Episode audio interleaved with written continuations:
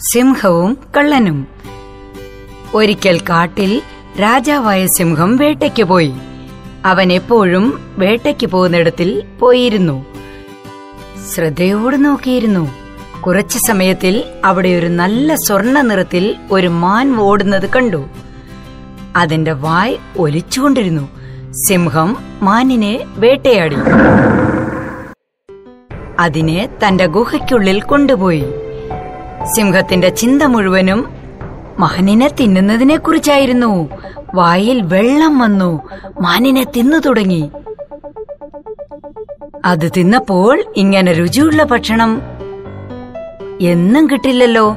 ദിവസവും ഇങ്ങനെ രുചിയുള്ള ഭക്ഷണം കഴിച്ചാൽ നന്നായിരിക്കുമെന്ന് ചിന്തിച്ചു.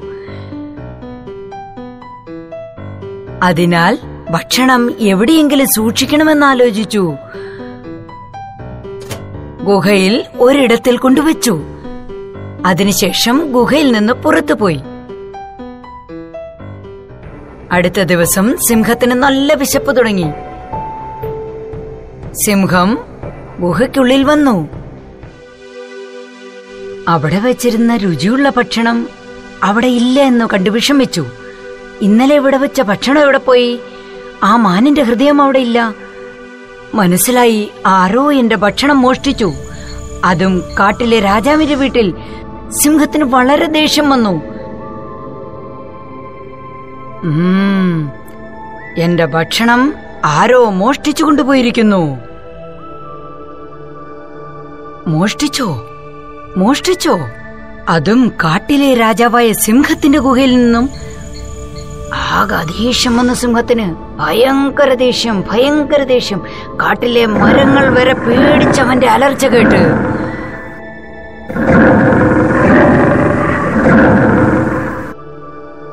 മരത്തിലെ പക്ഷികളെല്ലാം പേടിയോടെ പറന്നുപോയി. മറ്റുള്ള മൃഗങ്ങൾ വിറച്ചു. സിംഹം ഇപ്പോൾ നല്ല കോപത്തോടെ ഇരിക്കുന്നു. എല്ലാ മൃഗങ്ങൾക്കും എല്ലാ പക്ഷികൾക്കും മനസ്സിലൊരു ചോദ്യം വന്നു. കുറച്ചു നേരം കഴിഞ്ഞ് പേടിയോടെ ഇരുന്ന നരി സിംഹത്തിന്റെ ഗുഹയിൽ പോയി. അവൻ നല്ലപോലെ പേടിക്കുന്നുണ്ട്. പക്ഷെ പുറത്ത് കാണിച്ചില്ല. എന്തുകൊണ്ടെന്നാൽ അത് സിംഹത്തിന്റെ പ്രധാനമന്ത്രിയാണ് രാജാവേ നിങ്ങൾക്ക് എന്തു പറ്റി? എന്തിനാ ഇത്രയും ദേഷ്യം? വളരെ പേടിച്ചു പേടിച്ചു ചോദിച്ചു. നീ എന്തു പറ്റിയെന്ന് ചോദിക്കുന്നുവോ? ഞാൻ കഴിക്കാൻ മാനിന്റെ ഹൃദയം ഒളിച്ചു വെച്ചിരുന്നു. അതാരോ മോഷ്ടിച്ചു. നീ എന്റെ മന്ത്രി. ഇങ്ങനെയാണോ നോക്കുന്നത്? ഇതാണോ നിന്റെ ഉത്തരവാദിത്വം? ഈ ചോദ്യത്തിൽ നരി വീണ്ടും പേടിച്ചു. നരിയുടെ മുഖം പേടി കൊണ്ട് വിറച്ചു. എന്റെ ദൈവമേ എന്റെ കഥ ഇപ്പോൾ കഴിയും. എന്നെ ഇപ്പൊ കൊല്ലും. പറയൂ കള്ളനാരാണ് കള്ളനെ എന്റെ മുന്നിൽ കൊണ്ടുവാ. സിംഹം നരിയോട് പറഞ്ഞു രാജാവേ ഇന്നലെ നിങ്ങൾ പുഹയുടനെ ഒരു ചെന്നായ ഈ ഗുഹയിൽ വന്നു. അതിനെ ഞാൻ കണ്ടു. അവൻ നല്ല പേടിയോടെയായിരുന്നു. അവൻ നല്ല പേടിച്ചു വിറയ്ക്കുന്നുണ്ടായിരുന്നു. അങ്ങ് പറഞ്ഞാൽ ഞാനൊന്ന് അന്വേഷിക്കാം. എന്ത് വിചാരണ? നീ പോയ ചെന്നയെ വലിച്ചുകൊണ്ടുവാ അതിനെ ഒരു പരുവാക്ക ഞാൻ. നീ പോയി വേഗം കൂട്ടിക്കൊണ്ടുവാ സിംഹം ആജ്ഞാപിച്ചു. നരി തന്റെ ജീവൻ രക്ഷിച്ച് ഗുഹയിൽ നിന്ന് വെളിയിൽ വന്നു. ചെന്നായെ കാട്ടിൽ തേടി അന്വേഷിച്ച് സിംഹത്തിന് മുന്നിൽ കൊണ്ടുവന്നു. ചെന്നായെ കണ്ട് സിംഹം ചോദിച്ചു നീ എന്റെ ആഹാരത്തെ മോഷ്ടിച്ചോ? നിന്നെ ഞാൻ കൊന്നുകളയും. ഇല്ല രാജാവേ ഇല്ല. സത്യമാ കാട്ടുദേവതയാണ് സത്യം. ഞാൻ പറയുന്നു ഞാൻ നിങ്ങളുടെ ആഹാരം മോഷ്ടിച്ചിട്ടില്ല. കള്ളൻ നിങ്ങളുടെ മുന്നിൽ തന്നെയുണ്ട്. നരിയെ നോക്കി ചെന്നായി പറഞ്ഞു ചെന്നായ് സത്യം പറയൂ. രാജാവേ കാട്ടിലെ രാജാവേ ഇന്നലെ ഈ നരി ഗുഹയിൽ നിന്നും നിങ്ങളുടെ ആഹാരത്തെ പുറത്തു കൊണ്ടുപോകുന്നത് ഞാൻ കണ്ടു. നരി പറഞ്ഞു ഇല്ല രാജാവേ ഇല്ല ഇവൻ കള്ളം പറയുന്നു. ചെന്നായി പറഞ്ഞു രാജാവേ നരി തന്നെ കള്ളൻ. രണ്ടുപേരും മാറി മാറി പറഞ്ഞുകൊണ്ടിരുന്നു സിംഹത്തിന് വീണ്ടും കൂടുതൽ കോപം വന്നു. സിംഹം രണ്ടുപേരുടെയും ചെവിയിൽ പിടിച്ച് ഇങ്ങനെ പറഞ്ഞു വരൂ കാട്ടുദേവതയുടെ അടുത്ത് കൊണ്ടുപോകാം. കാട്ടുദേവതയുടെ മേൽ സത്യം ചെയ്തു പറയൂ. അവർ കാട്ടുദേവതയുടെ അടുത്ത് പോയി. എന്നാൽ ഗുഹയിൽ നിന്നും വെളിയിൽ വന്നതും കാട്ടുദേവത നിൽക്കുന്ന കണ്ട് അമ്പരന്ന് പോയി.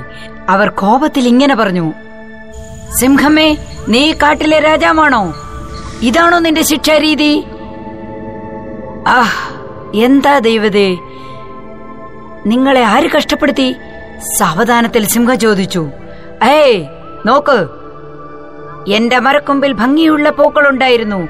അതാരും മോഷ്ടിച്ചു? നീ ആദ്യം കള്ളനെ കണ്ടുപിടിക്ക്. ആ കള്ളനോട് കൂടി എന്റെ അടുത്ത് വാ. കാട്ടുദേവത അവിടെ നിന്നും ദേഷ്യപ്പെട്ടു പോയി. കാട്ടുദേവത കോപത്തോടെ ഇരിക്കുന്നത് കണ്ട് തന്റെ കഷ്ടപ്പാടിനെ പറ്റി സിംഹം ഒന്നും പറഞ്ഞില്ല. രണ്ടുപേരെയും ഗുഹയ്ക്കുള്ളിൽ കൊണ്ടുപോയി. ഈ പ്രശ്നം ഞാൻ തന്നെ തീർക്കണം എന്ന് വിചാരിച്ചു. സിംഹം കോപത്തോടെ രണ്ടുപേരെയും നോക്കി അലറി.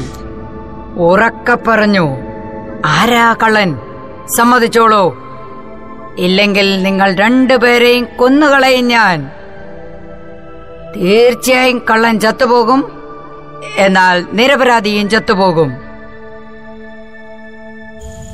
ഉടനെ നരിയും ചെന്നായിയും പരസ്പരം നോക്കി.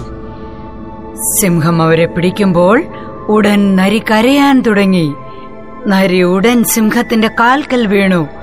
രാജാവേ ദേവി എന്നോട് ക്ഷമിച്ചാലും ക്ഷമിച്ചാലും ഞാനാണ് കള്ളൻ. ഞാനാണ് നിങ്ങളുടെ ആഹാരം മോഷ്ടിച്ചത്. ഇത് കേട്ട ചെന്നായിക്ക് സമാധാനമായി. സിംഹം നരിയെ കൊന്നു. ബുദ്ധിശാലികൾ വാർത്തകളെ മനസ്സിലാക്കും. മണ്ടന്മാർ അടികൊണ്ട് തന്നെ ഇരിക്കും.